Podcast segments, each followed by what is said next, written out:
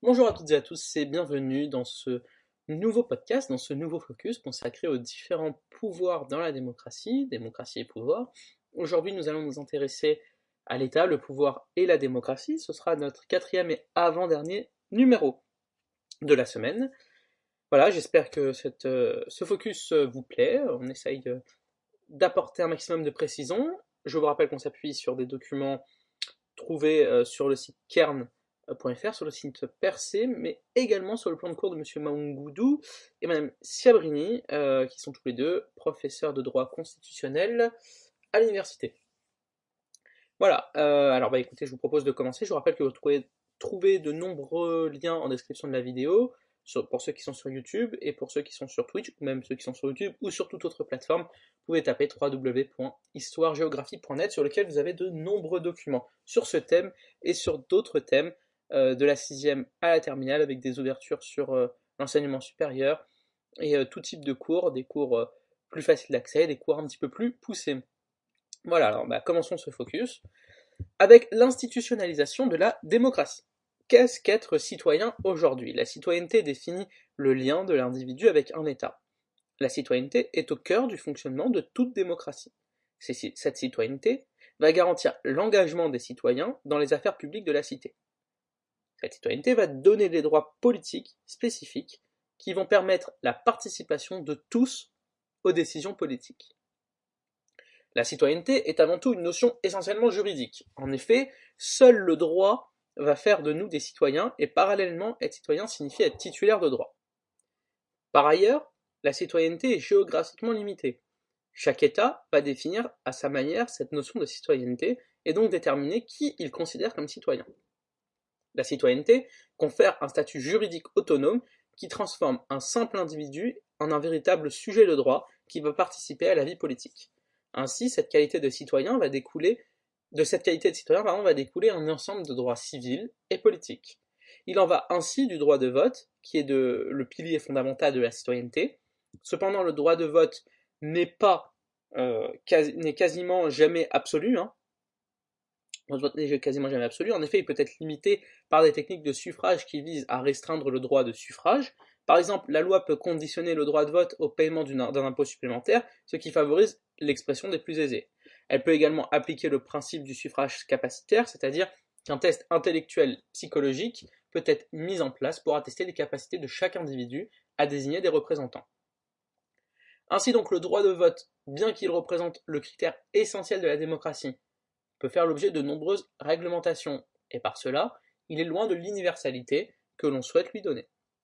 Considéré comme un pilier fondamental de la citoyenneté, le droit de vote n'est cependant pas le seul à être rattaché au statut de citoyen.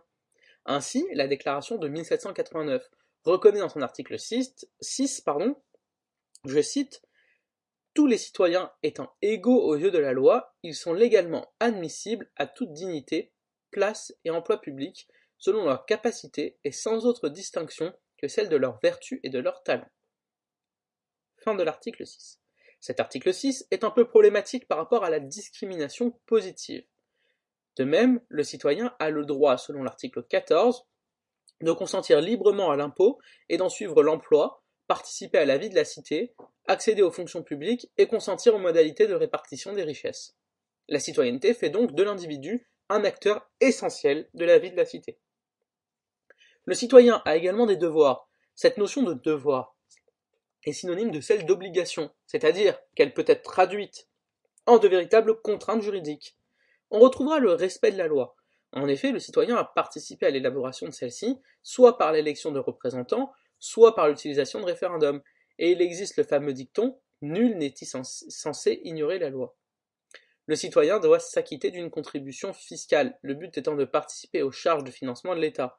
Dans cette lignée, l'article 13 de la Déclaration de 1789 nous dit que, je cite, pour l'entretien de la force publique et pour les dépenses d'administration, une contribution commune est indispensable. Elle doit être également répartie entre tous les citoyens en raison de leurs facultés, c'est-à-dire de leurs possibilités. Fin de l'article. Par ailleurs, les citoyens ont le devoir de résister à tout pouvoir arbitraire, et, de devoir, et ce devoir de résistance est inscrit dans la déclaration de 1793. Cette résistance des citoyens suppose quand même l'existence de moyens permettant aux citoyens de contrer un pouvoir non démocratique. Cependant, la loi de 1983 sur la fonction publique autorise les fonctionnaires à s'opposer à une instruction, à un ordre de leur supérieur hiérarchique lorsque l'ordre donné, je cite, est manifestement illégal et de manière et de nature à compromettre un intérêt public. De façon plus générale, la déclaration de 1789 fait de la résistance à l'oppression un droit inaliénable et imprescriptible de l'homme. Cela s'explique par le fait que la démocratie a nécessairement besoin de ses citoyens pour être défendue. Les devoirs du citoyen ne sont pas limités aux seules relations qu'il entretient avec l'État, car la citoyenneté suppose également des devoirs envers les autres. C'est-à-dire que le citoyen doit respecter les droits de ses semblables, et déjà l'article 4 de la déclaration de 1789 nous disait que, je cite, la liberté consiste à pouvoir faire tout ce qui ne nuit pas à autrui. Mais encore, les devoirs du citoyen peuvent s'adresser aux générations futures. Nous avons la Charte de l'environnement qui a intégré à la Constitution de 2005 et qui pose un ensemble de devoirs qui ont pour but de préserver la planète pour les générations à venir. Faisons trois remarques. Il est parfois proposé de transformer le droit de vote en une véritable obligation de vote, c'est-à-dire que les citoyens qui n'utiliseraient pas son droit risqueraient une condamnation à une amende. Deuxième remarque, l'enjeu citoyen concerne également la problématique de l'exclusion. En effet, le développement de la pauvreté participe à la relégation de certains individus en citoyens de seconde zone, car l'exclusion sociale devient très vite une exclusion politique. De cette façon, certains sociologues parlent de plus en plus de la citoyenneté sociale, qui devient aujourd'hui plus importante à leurs yeux que la citoyenneté politique. Troisième remarque, si aujourd'hui les principales conquêtes et avancées obtenues en matière de citoyenneté ont été obtenues dans le cadre national, on s'aperçoit de plus en plus que celle-ci, la citoyenneté nationale, est concurrencée par l'émergence d'une citoyenneté européenne voire d'une citoyenneté mondiale. Voyons maintenant l'encadrement du pouvoir par la Constitution. Une Constitution, pourquoi faire? Initialement, la Constitution était considérée comme une règle peu contraignante du jeu institutionnel et progressivement, elle s'est enrichie de textes fondamentaux afin de défendre au mieux les individus et de définir ou redéfinir la démocratie elle-même. La Constitution est perçue comme un acte fondateur perçu également comme le mécanisme qui, organise la protection des droits fondamentaux, mais enfin la Constitution encadre le pouvoir. Alors, voyons d'abord la Constitution comme acte fondateur. La Constitution correspond à un acte par lequel on rassemble, on ordonne et on régit une société donnée. La Constitution, au départ, a été non écrite, c'est-à-dire qu'elle était verbale, et ensuite elle a été formalisée pour répondre à la volonté du peuple qui souhaitait davantage d'encadrement pour le pouvoir des gouvernants. En effet, la Constitution doit contenir les règles les plus essentielles de l'organisation du fonctionnement du pouvoir dans un État. La Constitution fonde tout un régime politique et on remarque notamment en France que la succession des régimes entraîne à chaque fois l'adoption d'une nouvelle Constitution, en se fondant souvent sur les pratiques observées dans d'autres pays. La Constitution fonde également l'ordre juridique en créant des institutions et des procédures de production du droit. La Constitution est donc ce que l'on appelle l'échelon suprême de l'ordre juridique dont relève dont dépend l'ensemble des autres normes. Enfin, la Constitution organise les droits fondamentaux. Aujourd'hui, les constitutions remplissent une nouvelle fonction qui consiste à organiser le respect des droits fondamentaux tout en respectant les textes de séparation des pouvoirs entre les différents organes. Cette double finalité réalise ce que les révolutionnaires affirmés de 1789 souhaitaient dans l'article 16 de la Déclaration des droits de l'homme et du citoyen, à savoir, je cite, toute société dans laquelle la garantie des droits n'est pas respectée, ni la séparation des droits déterminée, n'a point de constitution. On va faire plusieurs petites remarques à cela. Deux remarques au total. Première remarque, pour que les droits fondamentaux soient respectés, il faut non seulement qu'ils soient affirmés dans un texte, mais encore qu'il y ait des mécanismes pour assurer la mise en place de leur efficacité.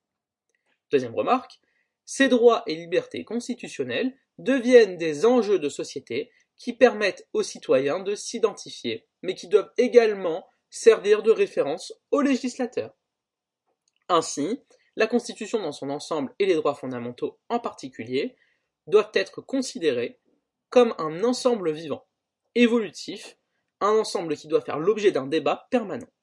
Ainsi désormais, la Constitution doit s'adresser directement au peuple, et cette nouvelle particularité, cette nouvelle mission est en train de redéfinir la démocratie, puisque la volonté des représentants politiques, qui ont été élus démocratiquement, doit être obligatoirement, doit obligatoirement, pardon, pour être validée et légitimée, respecter les droits, mais aussi les libertés individuelles, et cela sous la surveillance du juge constitutionnel. Il s'agit du principe de constitutionnalité. Justement, voyons le contrôle de constitutionnalité, qui était une institution essentielle pour l'encadrement du pouvoir par la Constitution. Ce contrôle, c'est un rouage nécessaire pour le respect des principes démocratiques. Aujourd'hui, il est devenu commun de lier l'existence d'une justice constitutionnelle au principe de droit de l'homme. Ainsi, au départ, perçu simplement comme un mécanisme régulatoire et collectif du fonctionnement des règles du jeu démocratique, le contrôle de constitutionnalité est aujourd'hui devenu l'élément essentiel du concept même démocratique et il est perçu comme le garant d'une démocratie continue. Ce contrôle de constitutionnalité se rattache aux lois, aux traités, aux engagements internationaux. Pour ce type de contrôle, le Conseil constitutionnel peut être saisi par le président de la République, le président du Sénat, le président de l'Assemblée nationale, le Premier ministre ou encore par 60 députés ou sénateurs. Le contrôle va se faire entre le moment de son adoption et sa promulgation. Le Conseil a un mois pour rendre sa décision. Voyons maintenant quelques éléments sur l'état de droit. Il se définit comme l'État qui fait des lois, c'est-à-dire qu'il doit respecter les règles juridiques qu'il a lui-même établies. L'état de droit représente un acquis démocratique qui ne doit pas faire oublier que sa conciliation doit se concilier avec d'autres exigences, notamment celle de l'intérêt général. L'état de droit renvoie également au pouvoir d'un certain nombre d'institutions politiques et publiques. En effet, il peut s'agir du simple policier qui effectue un contrôle d'identité, il peut s'agir d'un préfet qui ordonne une expulsion, mais également de la caisse primaire d'assurance maladie qui donne des allocations. Pour que cet État fonctionne, normalement, dans l'intérêt général, il est nécessaire que ces personnes publiques soient soumises au respect du droit. Le droit auquel l'État va se soumettre est composé d'exigences qui nécessitent, pour les mettre en place, des procédures précises, transparentes et surtout que l'on peut contrôler. Ainsi donc, les parlementaires doivent obligatoirement suivre la procédure de, euh, vote pardon, telle qu'elle existe dans la Constitution, sous peine d'être sanctionnés par le Conseil constitutionnel. Par ailleurs, les lois votées par le Parlement doivent respecter les droits de l'homme proclamés par euh, la Constitution. La logique de l'État de droit réclame également de soumettre le législateur au respect d'un ensemble de règles afin qu'il puisse être le garant du respect des droits et des libertés garantis constitutionnellement aux citoyens par la Constitution. L'intégration de la France aux organisations européennes a accéléré ce mouvement de la conversion à l'état de droit puisque le droit auquel va se soumettre l'État n'est plus seulement celui de son propre système juridique, mais ce sera également celui de textes de loi européens et de décisions de juges européens, car celles-ci sont situées au-dessus du droit national et s'imposent à lui. C'est donc un droit supranational. Ainsi, la liberté dans la logique de l'état de droit a ses limites. On peut remarquer que si la fameuse liberté de circulation des individus est un droit individuel qui s'impose à l'État, cette liberté peut également être limitée de façon légitime avec des poursuites pénales à la clé, notamment lorsque les pouvoirs publics veulent interdire tel ou tel accès d'un lieu à une fraction de la population. L'état de droit doit parvenir à concilier la protection des droits individuels avec la réalisation de ses missions essentielles qui sont la préservation de l'intérêt général, l'ordre public ou encore la sécurité publique.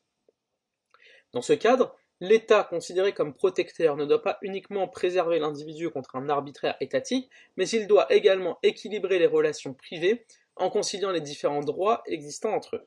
Le droit au logement ne doit pas mettre à défaut le droit à la propriété lorsqu'il s'agit d'un bien immobilier. En conclusion, sur l'état de droit, l'État doit faire un travail incessant de conciliation entre la liberté des citoyens et la protection des citoyens. Et aujourd'hui, pour se faire aider, l'État a de plus en plus de tendance à se tourner vers les juges.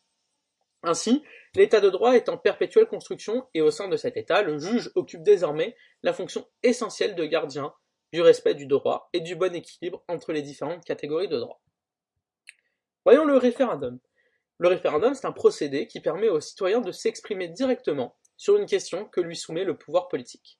On sait que la démocratie est un régime politique qui se décrit comme le gouvernement du peuple, par le peuple et pour le peuple. En matière de référendum et démocratie, il existe deux approches opposées du gouvernement par le peuple.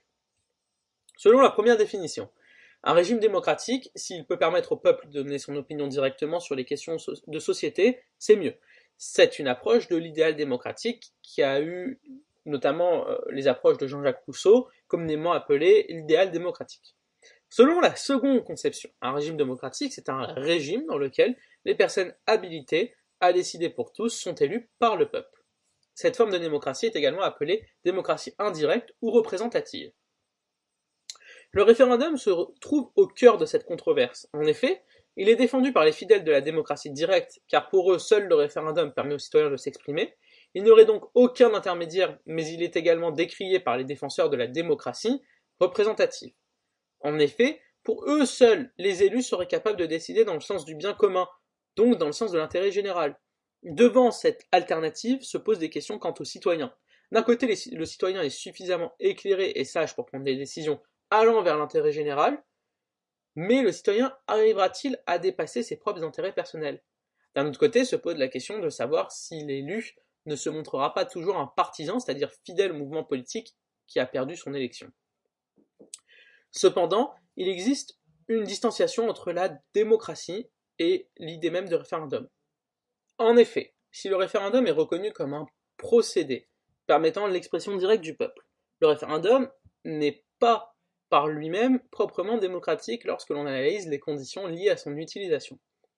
Ainsi, il est nécessaire de rechercher quelle est la personne habilitée à consulter le peuple, c'est-à-dire voir quelle est l'autorité qui dispose euh, de l'autorité du droit de soumettre une question au référendum. Si ce droit appartient au pouvoir politique, la place accordée au peuple se voit par là même affaiblie. A l'inverse, si l'initiative du référendum appartient au peuple, eh bien, euh, ce dernier pourra réellement imposer sa volonté au pouvoir politique. Ce type particulier de référendum est dit d'initiative populaire et il nécessite généralement la signature d'une pétition qui va proposer l'organisation d'un référendum par un nombre déterminé de citoyens. Une fois le seuil de signature atteint, le référendum devient alors obligatoire.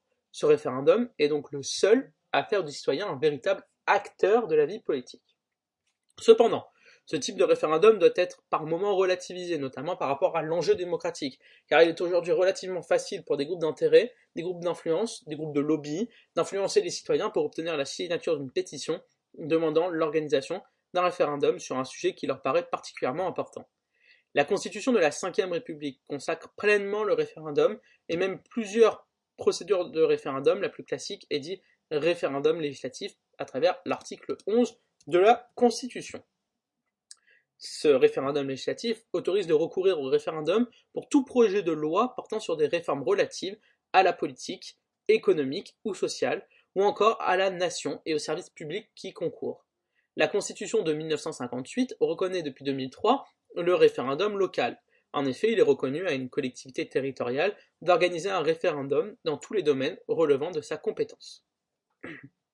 Voilà une petite remarque. La principale modification apportée depuis 1958 à la procédure du référendum date de 2008. Si elle consiste à avoir introduit dans la Constitution un référendum législatif d'initiative parlementaire, ainsi l'organisation d'un référendum peut être initiée par un cinquième des membres de l'Assemblée nationale, soutenu par un dixième des électeurs inscrits sur les listes électorales. Ce type de référendum se situe à mi-chemin entre le référendum d'initiative gouvernementale et le référendum d'initiative populaire. Cette procédure permet aux citoyens d'être associés aux parlementaires dans la décision d'organiser un référendum et elle permet également à l'opposition d'imposer une consultation au Parlement. Nous allons terminer rapidement par l'article 49.3 de la Constitution qui dit que le Premier ministre, après délibération du Conseil des ministres, engage la responsabilité du gouvernement envers l'Assemblée nationale sur le vote d'un projet de loi, de finances ou de financement de la sécurité sociale, sur son programme ou sur une déclaration de politique générale. Enfin, notamment la question de confiance. Dans ce cas, le projet est considéré comme adopté, sauf si une motion de censure est, est déposée dans les 24 heures qui suivent, et donc elle est votée dans les conditions prévues, un dixième des députés qui soient d'accord pour voter cette motion. Le Premier ministre peut également recourir à cette procédure pour un autre projet ou pour une proposition de loi par session. Voilà, on reviendra sur l'article 49.3 dès demain, en début du dernier euh, focus. On parlera notamment de l'état d'urgence, état de siège et des pleins pouvoirs, avant de s'intéresser dans notre toute dernière partie pour demain sur la théorie de la séparation des pouvoirs. Voilà, j'espère que ce podcast vous a plu aujourd'hui et que euh, ce focus euh, vous a plu.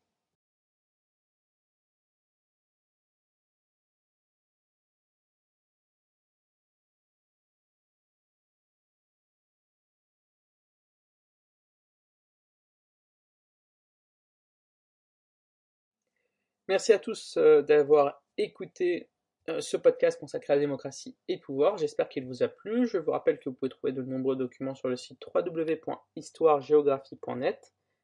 Je vous dis à très bientôt pour ce cours en rapport notamment avec la GGSP, première et terminale, une ouverture sur le lycée. À très bientôt. Au revoir.